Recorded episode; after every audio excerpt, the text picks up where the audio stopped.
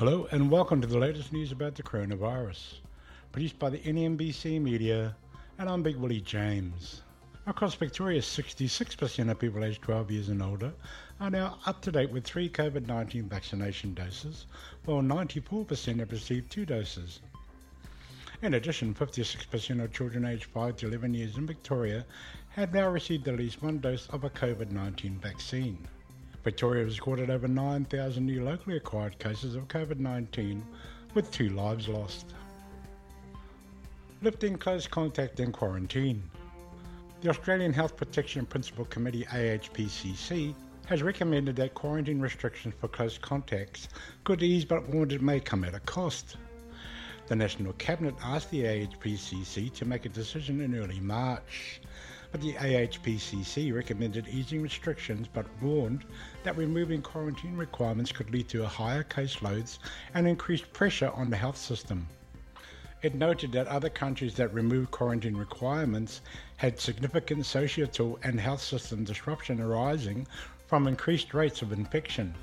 People with COVID-19 or symptoms of the disease will still need to isolate.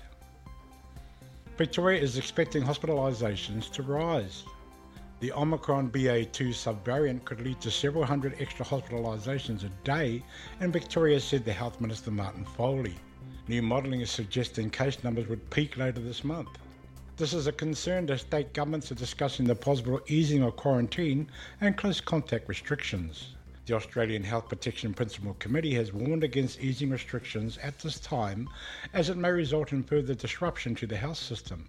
Health Minister Foley said he did not want restrictions to remain in place longer than needed, but promised the government would continue to follow health advice.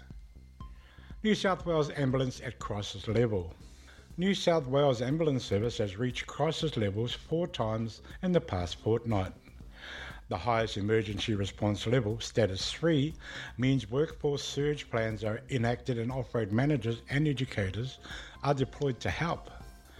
The Health Services Union said it has been happening on a reasonably regular basis. In addition, triple O calls have been consistently higher than what the service would experience on a normal New Year's Eve.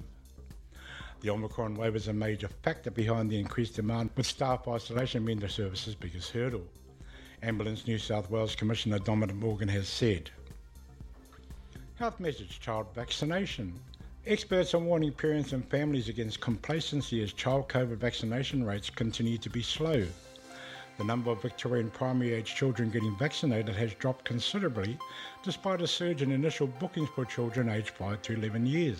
Experts warn that the number of new COVID-19 infections amongst children and young people will continue to increase because of the most transmissible Omicron subvariant BA2. I'm Big Willie James. Please join us next time for news. Stay safe. This news is brought to you by the National Ethnic and Multicultural Broadcasters Council, the NEMBC.